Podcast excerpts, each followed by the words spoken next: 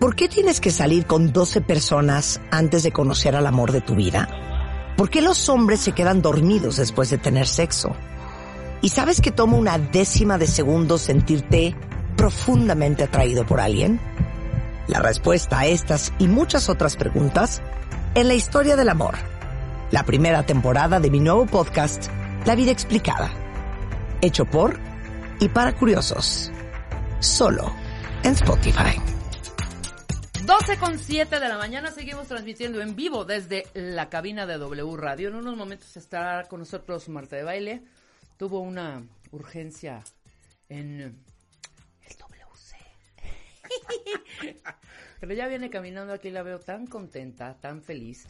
Pero antes que nada quiero darte un super abrazo y felicitarte, mi querido Mauricio S.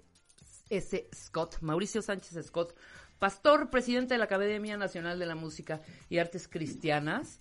Oye, me eché todos tus videos que tienes arriba, no había caído en cuenta con eso, ¿eh? Ah, mira. Tienes muchísimos. Ahí estamos, ahí ¿Pero de estamos qué hablas en los compartiendo. videos? De sus videos. De la Biblia, comparto cosas de la Ah, Biblia, comparto cosas de viajes que tienen que ver con eh, la fe cristiana, eh, datos históricos, Biblia, ciencia, historia. Qué bonito. A ver, ¿cómo se llama el canal de YouTube? Mauricio S. Scott. es- es- Mauricio. S. Ese Scott. Mauricio Pero no sabes S. qué Scott. bonito. Me metí en un viajezote. gracias. Y eres un gran, gran, O sea, te gran chal- un charlador. Ay, Sí. miren quién lo dice. Eres un gran maestras, explicador. Eres un gran explicador. Necesito música de misterio. Porque vamos a hablar. No, un poco sacra también. Sí, sac- sacra y de misterio. Oye, Ah, no, no, no blasfemes, Marta. O sea, yo no sé la que esté cantando. ¿Quién estaba cantando, Mauricio? Ella. Ella. Ahí está. Y hace rato las escuchaba cantar Sacazonapan, además. Exacto. Esa sí También, se la sabe también, muy bien. también. A ver, cántame la canción de María Magdalena, Rebeca. No, es que yo me sé la de trigo limpio. ¿Cuál es esa? La de María Magdalena ya no está. Dijo, le dijera que no volverá. Yo me sé la de I'll never be María Magdalena. se acuerdan de esa yo me sé la de María Magdalena y ya no está. Dijo, le dijera que no volverá. O sea, ¿de quién es esa? Es de Trigo Limpio, ¿no? Sí, trigo limpio, búscala, es preciosa, pónmela, pónmela. No, yo, yo me sé, yo me sé esta. Yo me sé esta. Ah.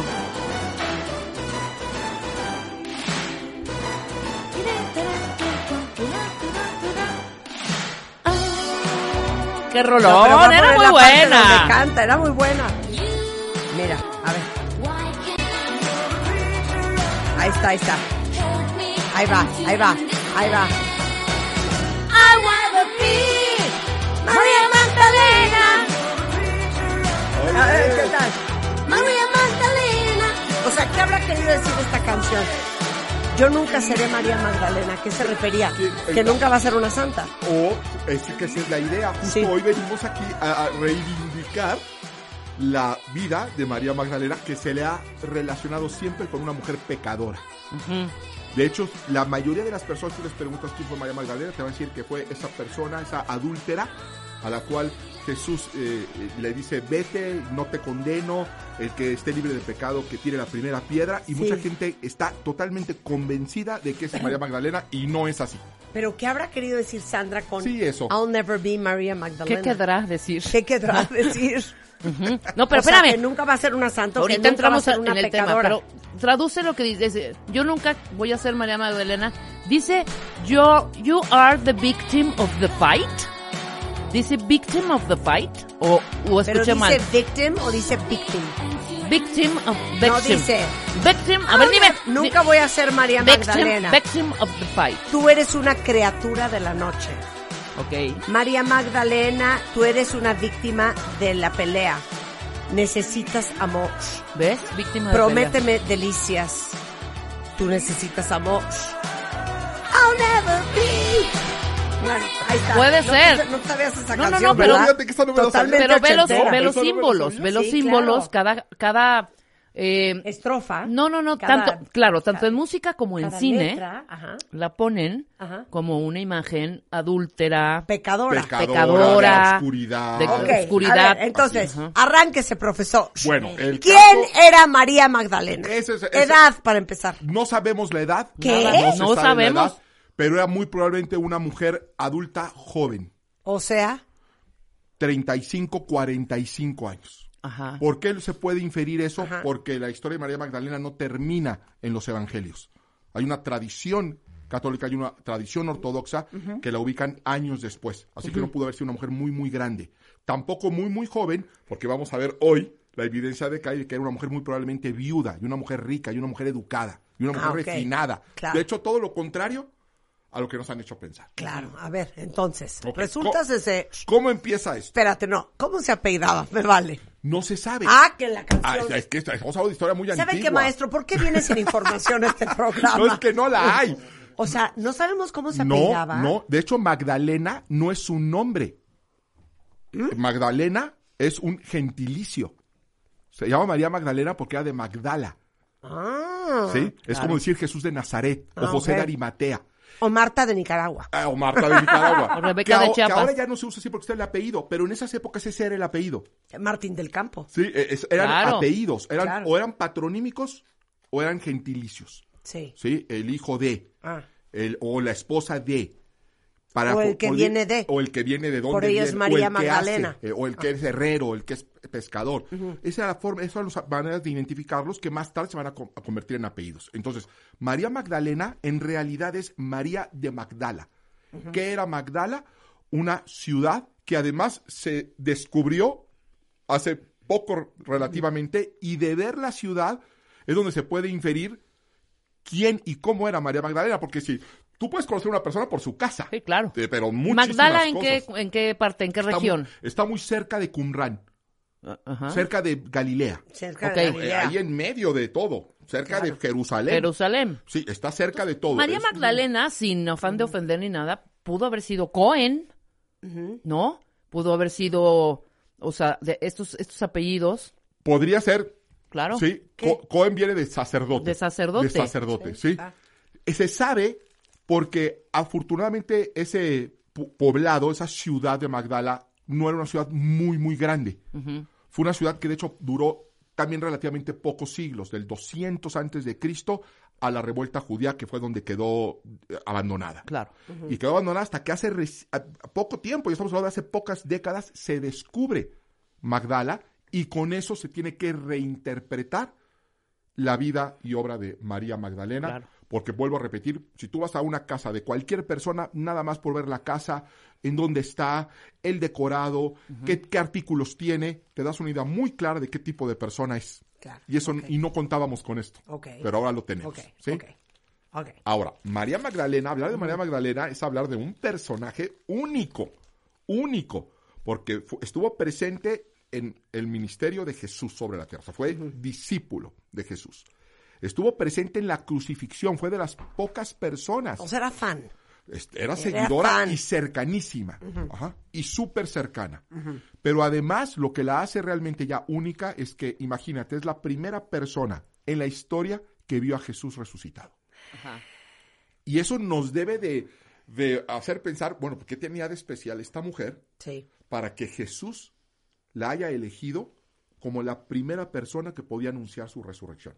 La primera persona que dijo, Jesús está vivo. Jesús la eligió a ella. Entonces no es cualquier cosa ver a Jesús resucitado y por primera vez. Y de ahí se vienen otras ideas como de que fue esposa de Jesús y esto de que hablábamos de que muchos la relacionan con la mujer adulta. Entonces, ¿qué es lo que vamos a hacer? Pues vamos a deconstruir. Sí, usando vamos, el, pensamiento crítico, ¿no es cierto? Sí. Muchas veces aceptamos cosas por fe, porque así nos la enseñaron, porque es la tradición, pero la verdad es que hay cosas en las tradiciones que no están, eh, eh, no son correctas, se equivocaron. Eh, la misma escritura nos dice en Marcos 12:30 que debemos de amar a Dios con toda nuestra fuerza, con toda nuestra alma, y dice también con todo nuestro corazón y con toda nuestra mente. Entonces, la fe no está peleada con la razón, con checar, con investigar, con preguntar, ¿no es cierto? Ok. Y bueno, pues vamos a ver qué nos dice la evidencia. Vamos a la evidencia. Y empezamos por la Biblia, que en Lucas 8.2 nos dice que algunas mujeres que habían sanadas de espíritus malos y de enfermedades, y menciona María, que se llamaba Magdalena, de la que habían salido siete demonios. Entonces, ¿qué sabemos por el texto bíblico? Estaba poseída. Que ahí te va, sí. La Biblia dice claramente que fue liberada por Jesús de siete demonios. Hay, en realidad puede haber dos lecturas de esto. ¿eh? La primera es que estaba profundamente poseída Ajá. y que Jesús la liberó y que de ahí ella toma la decisión de, Jesús- de seguir a Jesús hasta el fin de sus días. O Cosa que sucedió. O que entendamos que los demonios Para era, la época, claro. era celosa, O- envidiosa, o- o- coda, ¿no? a- a- Esos todo lo malo que te pasaba en la antigüedad Ajá. era atribuido directamente a los demonios. ¿Sí? Y aunque nosotros, como creyentes, sabemos que existen las posesiones demoníacas, también sabemos que hay enfermedades que no son el demonio. Puede haber un ataque epiléptico que en esa, en esa época era, Era el un demonio. demonio, Y claro. no, puede ser un ataque epiléptico. Entonces, aquí lo, lo- lo interesante es que menciona siete demonios. Entonces, la pregunta es, ¿los contaron? Eh, ¿Quién los contó? ¿Salieron uno por uno? A lo mejor tenía A, depresión, B, ansiedad, Claro. eh, eh, Esa C, es otra lectura. bipolaridad, Sí. eh, era coda, No, puede. envidiosa. Una mujer, como el número Y ahí 7 es el siete número de la plenitud o de que algo está completo, una lectura es estaba completamente triste o completamente deprimida, Sí. completamente atrapada. Esa puede ser otra lectura. Claro. Y que al conocer a Jesús, Jesús la liberó de esa depresión, de esa tristeza profunda, que muy probablemente, hay demasiada evidencia, es que había enviudado. Ah, ah, claro, a eso iba. Pues igual y porque había enviudado, Claro, estaba triste. enviudado, estaba deprimidísima. Estaba muy triste porque además Claro. en esa época enviudar eh, traía implicaciones que no lo trae en esta época enviudar. O sea. Se dependía de un hombre, un hombre te protegía, sin, sin un, varón eras prácticamente eh, muy poco Un valor social, claro. ¿me explico? Claro. Entonces, muy pro- otra lectura muy probable es que era una mujer muy triste y que Jesús la liberó de esa tristeza y entonces ella lo empieza a seguir, cosa Ajá. que nos marca también que era viuda, porque siendo casada, pues quién le va a dar permiso a su mujer de decir, oye, me voy con el nazareno, sí, vete con los otros y con los doce, y ahí nos vemos en tres años que, Claro. que, que regreses. Entonces eso no es consistente con una mujer casada, ¿sí? Claro. Eh, también sabemos que debió de haber tenido recursos, porque la misma escritura marca que María Magdalena, junto con otras mujeres, y muchas de ellas influyentes, se menciona la esposa del administrador de Herodes, que era amiga de María Magdalena, sostenían financieramente el ministerio de Jesús. Eso lo dice la Biblia claramente.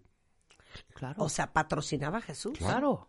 Ellos tenían que comer, tenían que hospedarse, tenían que hacer muchas cosas. Y ella los patrocinaba. Claro, lo dice la Biblia con absoluta claridad. Ahorita lo leemos, el texto bíblico para que no haya duda. Y entonces, claro, ¿de dónde había sacado dinero? ¿De dónde había sacado dinero? Pues eso era un misterio hasta que se descubre Magdala. Y nos damos cuenta que es un asentamiento próspero. Ahí está lleno de, de- de- de- de pescadores, de al- aldeas de pescadores. La mayoría de, las, la, la actividad económica principal era la pesca, pero no es el caso de Magdala. Magdala se dedicaba a las telas. Ok. Era una, era una aldea tintorera.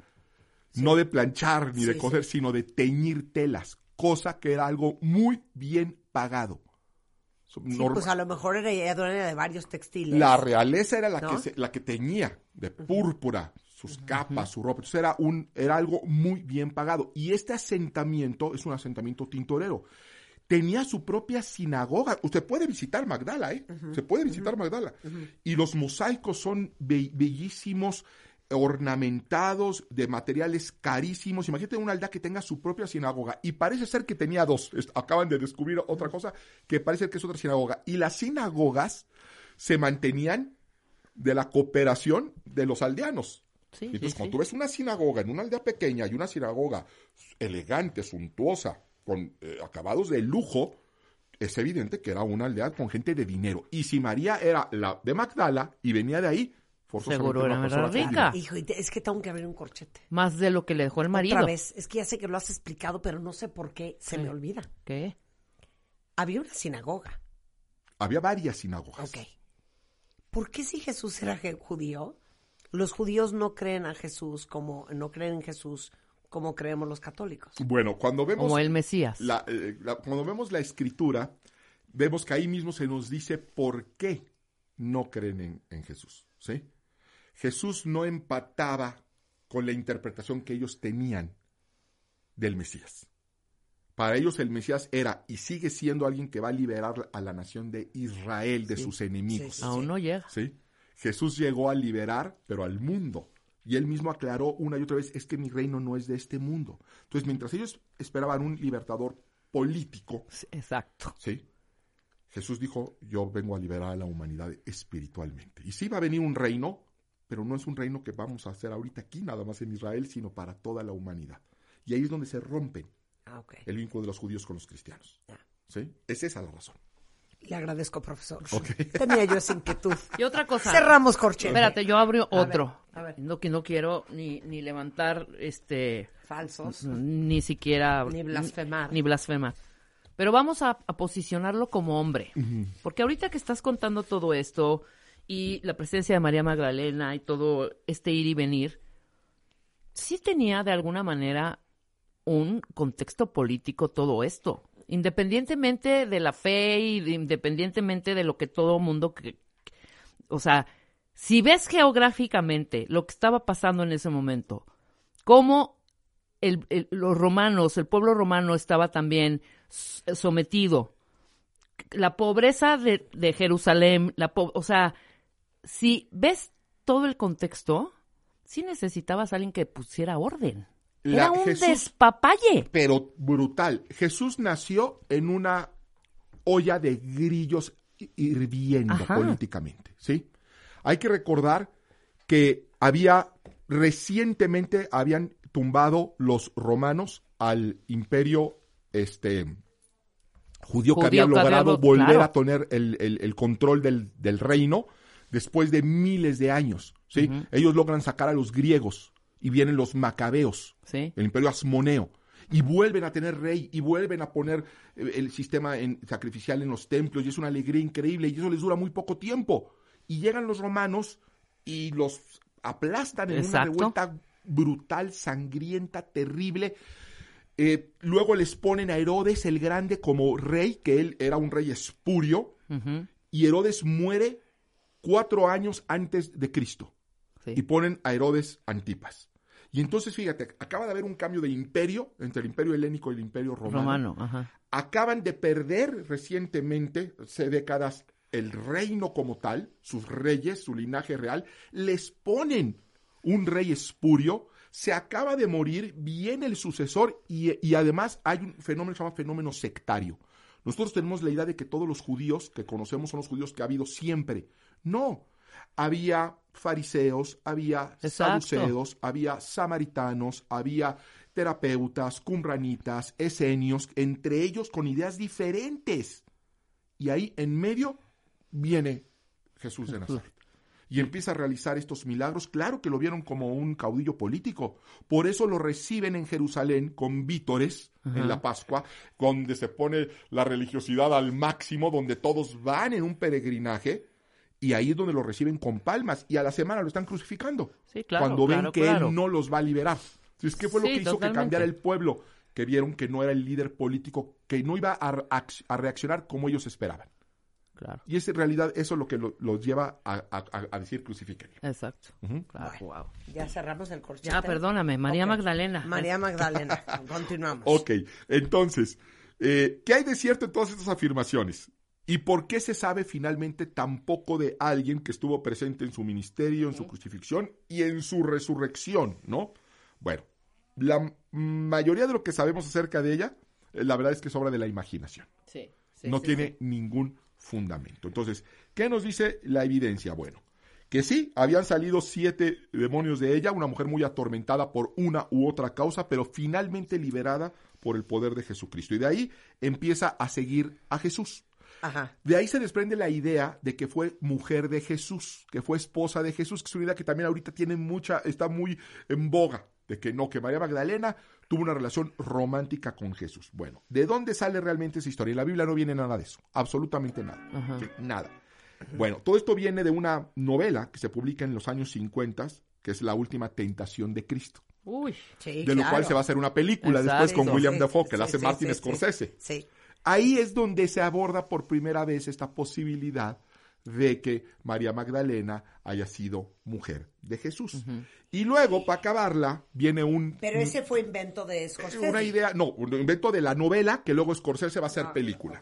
Y que para darle todavía el mayor realce y cuadro viene un bestseller mundial que es el Código da Vinci.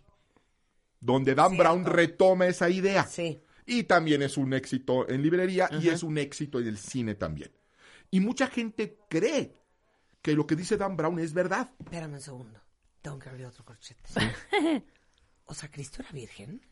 Seguramente sí, claro. Por supuesto. Sí, Sí. Era hombre.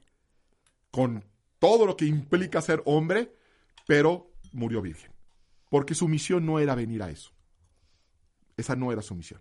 Su misión era venir a morir por nuestros pecados. Cierro una otra duda que tenía. bueno, entonces de ahí sale todo el cuento de que María Magdalena era De ahí sale esa la idea. mujer de No lo vas a ver en la Biblia, lo vas a ver en La última tentación de Cristo, lo vas a ver en la novela de Dan Brown, lo vas a ver en las películas, lo vas a ver en los blogs, lo vas a ver en YouTube. ¿Y era o no era? Pero no hay evidencia. No, no hay ninguna evidencia. No hay Ninguna evidencia. evidencia. Ok, para ahí. Vamos a hacer una pausa y regresamos. Nos está contando toda la historia de María Magdalena, el pastor Mauricio Sánchez Joto, un gran pastor cristiano en México. Hacemos una pausa y regresamos. Escuchas a Marta de Baile por W Radio 96.9. Hacemos una pausa. Estamos de regreso en W Radio, son las 12.36 de la tarde y está con nosotros el pastor Mauricio Sánchez Scott. Nos está contando toda la obra, vida y milagro de María Magdalena. Entonces nos quedamos en que Nos quedamos en... se decía que era la mujer de Jesús Así es. y no hay No tal hay ninguna prueba. evidencia que lo, que lo respalde. Ninguna, Bien, absolutamente. bien, Sí, bien, Ahora, bien. ¿de dónde viene la historia de que fue una mujer pecadora, esta mujer llena de vicios, esa mujer de la canción, de, los, de las tinieblas, de la oscuridad, Sí, que sí, Jesús sí. nos sacó de un pozo espeluznante, Sí. ¿no? Pécora. Sí, Sí, bueno, pues eso se debe a un discurso del Papa Gregorio Magno en el año 591. Ajá. O sea, un papa se le ocurre hacer en una ocasión un discurso y voy a leer textualmente lo que dijo. A ver.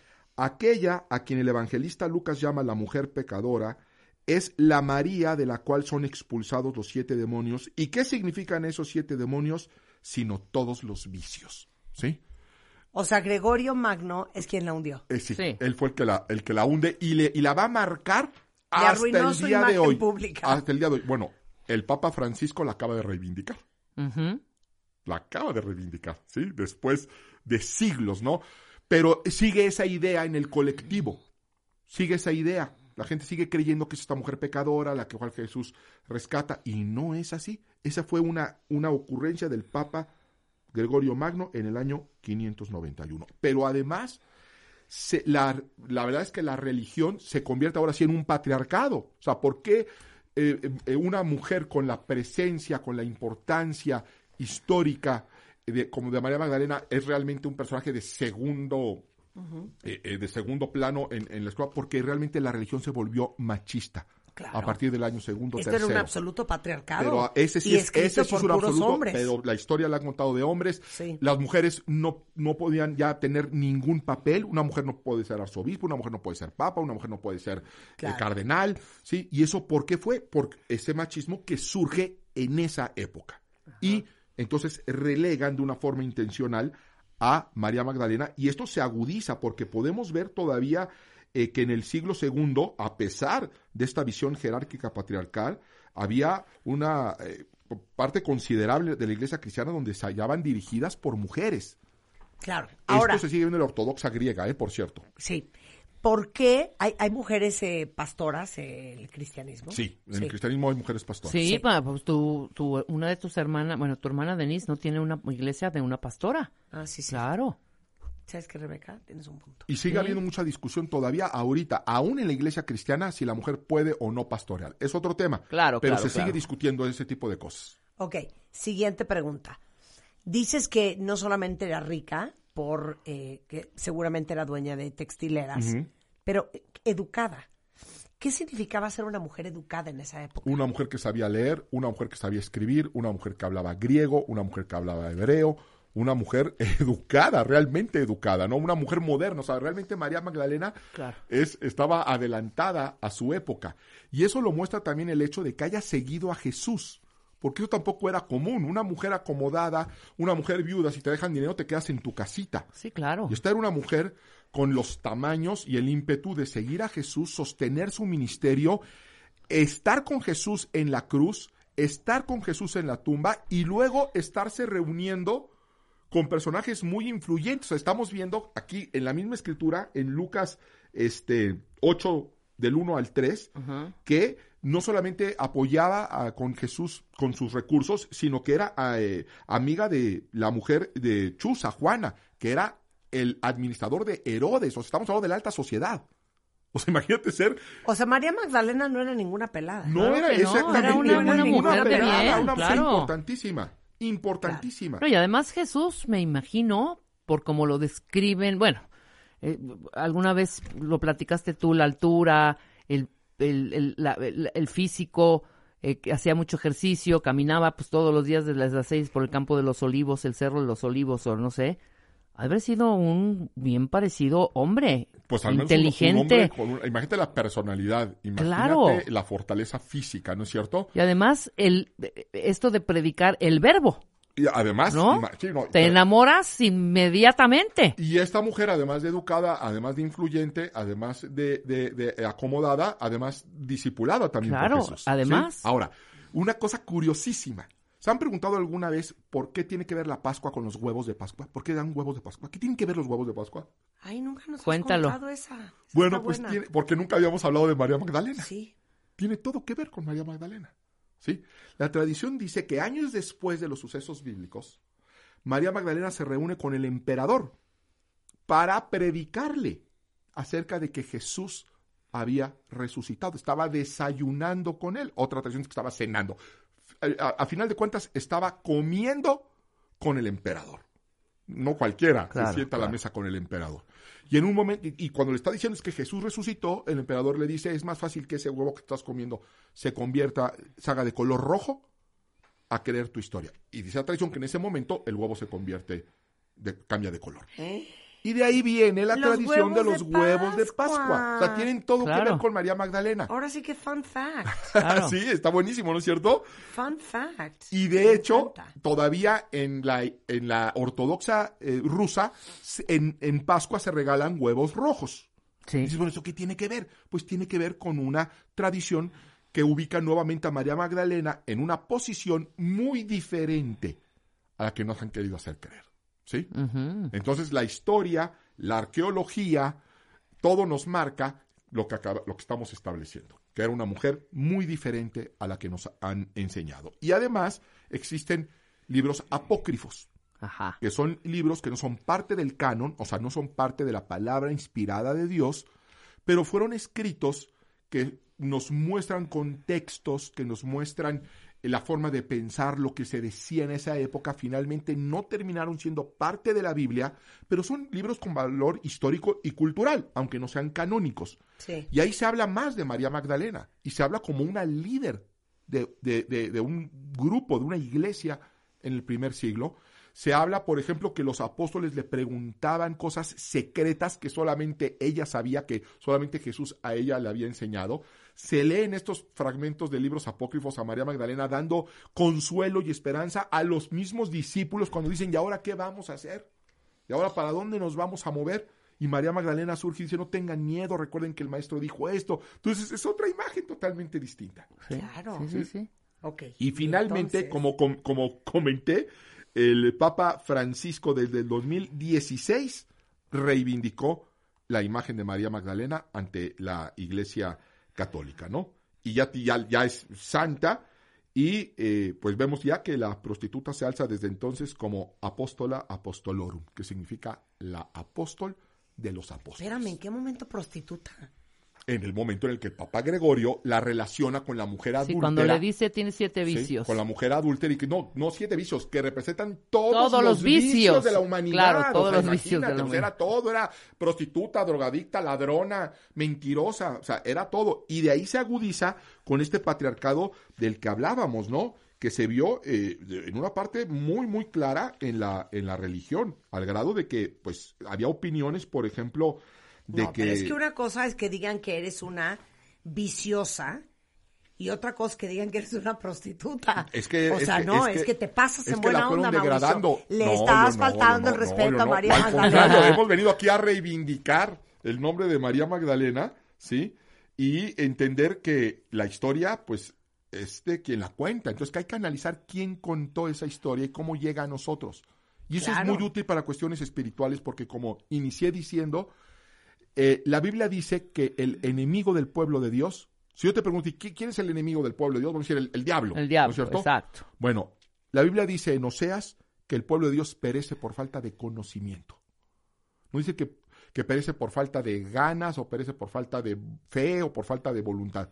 Dice, mi pueblo, y es Dios hablando, ¿eh? perece por falta de conocimiento. Y Pedro, el apóstol Pedro, en la última epístola que escribe, en segunda de Pedro capítulo 1, verso 5, dice que le añadamos a nuestra fe virtud y a la virtud conocimiento. Fíjate nada más qué palabras del apóstol Pedro. Dice, A ver. somos personas de fe. Está padre. ¿Qué crees? No es suficiente. Sí. Dice, ahora añádele a la fe virtud. ¿Qué quiere decir esto? Bueno, para empezar, añádele acción.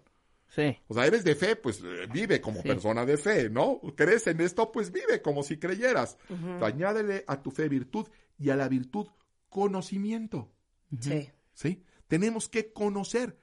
Y debemos de entender que muchas de estas historias, y este es un magnífico ejemplo de muchísimos, de muchísimos, han sido contadas en contextos históricos por personas que quizá tenían cierto interés o cierta cosmovisión, y debemos de preguntarnos quién lo dijo, cuándo lo dijo, por qué lo dijo, y de ahí poder decantar la parte humana de una doctrina de la parte espiritual y de lo que es verdaderamente palabra de Dios. Sí, claro. ¿Sí? Porque me imagino que han de haber también miles y miles de escritos por ahí que no se integraron, se perdieron, se quemaron. Eso sería también interesantísimo un día que hablemos de los libros canónicos. ¿Por qué habiendo tantos libros solamente quedaron los que conocemos en la Biblia? Exacto. Sí, y perdón. ¿Y por qué no hay ¿Por qué mujeres? escribieron puros hombres?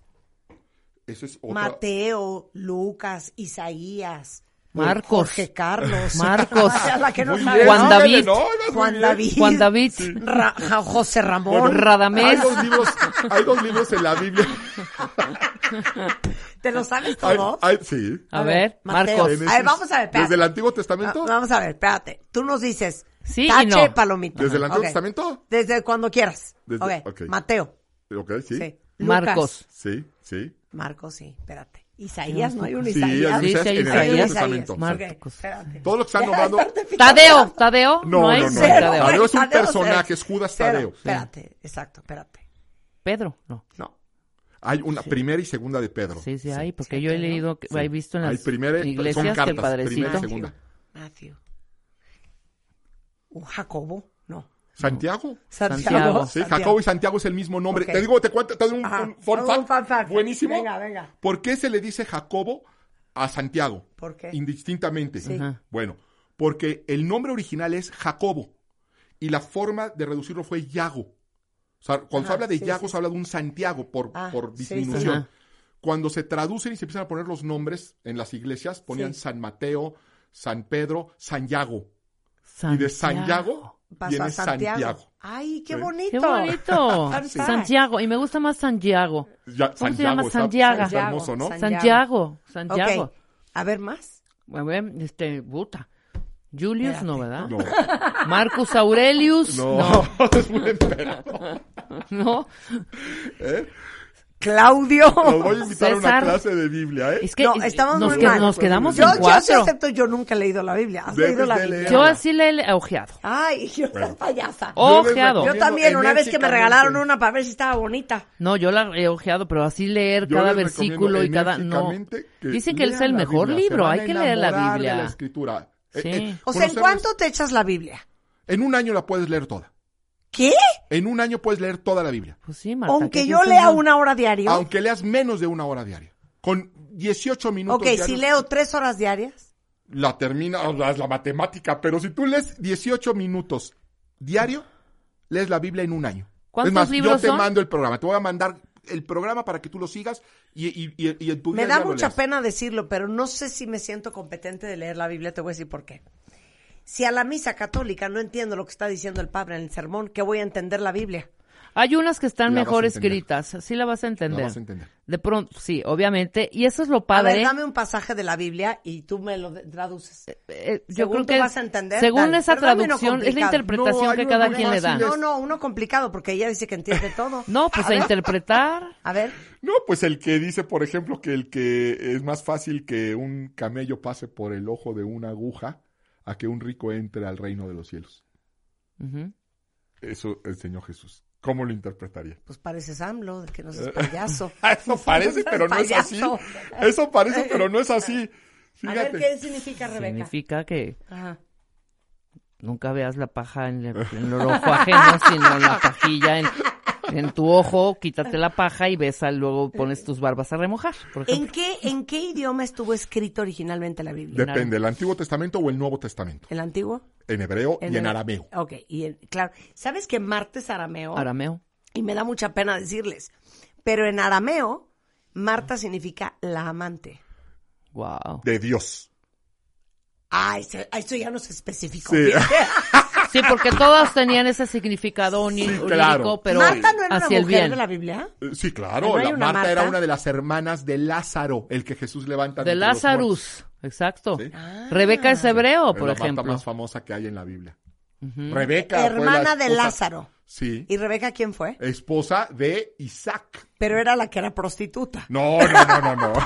Pero yo sí era pudiente. ¿Eh? Claro, tú eres la de. Lázaro que yo mandé y dije, Ah, ¿verdad? Jesús, tiene un problema esta señorita, esta muchachita, que anda descalza aquí por todo Jerusalén. Se llama Marta, no trae calzón, no trae, no trae chanclas. Y Lázaro, Lázaro está muy enfermo. Anda y ve a Jesús. Y que ande y ve a Jesús. Entonces llega Lázaro, a- claro. Y ahí yo me acuerdo. Pero fue así. Sí, fue así. De ahí porque yo llego y hasta me dijiste, gracias señora. No me acuerdo. Me acuerdo perfecto. Dije, no me tienes nada que agradecer. Yo soy íntima de aquí de Chucho. Órale, Chuy. Y ya. Seguro que no hay mujer más Hombre, por supuesto que me acuerdo. Pero fíjense, ahí Pero les va. Rebeca, ¿quién era otra vez? Esposa de Jacob. Claro. Era pues yo pudiente. Isaac, perdón. Pero de te voy a Isaac, decir el una hijo de cosa. Abraham. Te yo voy a decir una cosa. hermana Te Lázaro. voy a decir por qué te permitieron casarte con Isaac. ¿Por qué? A pesar de que te habías dado a Jerusalén entero, ¿eh? Porque Isaac era sordo y era mudo. No, perdóname. Y era ciego. Perdón. Entonces dijeron, nadie se va a querer casar con él, pues agarren esta prostituta, tráigansela para acá. Pero ¿qué hacemos si es una prostituta y es una mujer de la calle? Y dijeron, no importa, vamos a rebautizarla porque originalmente te llamabas Eufrosina. Bueno, Y te ahora, ahí va. Estás confundiendo. Y te, Tengo- y te amañaron con ya venía de cierto linaje. Les voy a dar, les- hay algo que tienen que saber. Hay una historia que tienen que conocer. Ha- ha- Hablabas hace un momento de por qué hay mujeres que no escribieron en la Biblia. Hay dos libros dedicados a mujeres. Ajá. ¿sí? Pero hay una historia de una mujer, de una mujer eh, de, de Jericó. Conocemos la historia de los muros de Jericó cuando entra Josué. Sí, claro. Y esta mujer esconde a los espías de Israel. Sí. Y esta mujer era prostituta. Fíjense esta historia. ¿eh? Esta mujer era prostituta. Su nombre fue Raab. Rap. ¿sí? Rape. Esta mujer fue prostituta. Le dice a los, a los, al, al pueblo de Dios, yo los cu- cuido, yo los cubro, pero Sí. tengan misericordia de mi, de mi familia cuando tomen la ciudad. Sí. Finalmente caen los muros de Jericó, toman la ciudad y Raab se integra al pueblo de Dios. Van a pasar el tiempo y esta mujer va a tener un hijo. Eh, Uno de estos descendientes se llama Boz. Boz se va a casar con una mujer muy conocida también en la Biblia que es Ruth. Ellos van a tener luego un rey que se llama David y del rey David va a venir Jesús. Ay, En la, des- en la ascendencia de rey David- Jesús hay una prostituta. venía el cumpleaños. Wow. Ah. En la ascendencia de Jesús directa. Venía una una es que no prostituta. presentas mal si ¿Sí? tú eras una prostituta. No de Yo, he- yo, yo No me daba. Yo me daba, me daba. Es más, hasta trascendí que Alfred Hitchcock me hizo una película. No hay una película, Marta. Sí. Ah, no, sí, don Napoleón canta una. ¿Sabes qué? Hay que hacer un programa de cómo era Jesús. Porque dicen que no era como lo pintó Franco Sefirelli. No, por supuesto que no. era No, un claro dios. que no. Que Muy no era así. diferente, muy diferente. Que- No. Hay que hablar de eso. Pero que sí era guapo. A ver, si ustedes quieren aprender más de historia, de religión, el pastor Mauricio Sánchez Scott es Mauricio S. Scott en YouTube. Ahí tiene un chorro de material. En Twitter, Mauricio S. Scott. Igualmente en Facebook Y en TikTok. y en TikTok. Ándale, andas ya estamos en tiktokeando. ¡Ando TikTok? tiktokeando! Ándale, pastor. No, muy buena Llegándole plataforma las para dar clases. generaciones. Lo Gracias a máximo Dios. el pastor. Es un Gracias, placer tenerte aquí Marta, siempre. Rebeca, ¿Cómo era gracias. Jesús? Hablemos de eso. Sí. ¿Va? Ah, Cuando me invite con mucho gusto. Va. Va. Daydreaming, Harry Styles, The Song of the Day. No se vayan mucho más el resto de la tarde en W Radio. Chapo, haz los honores. ¡Súbele, hijo!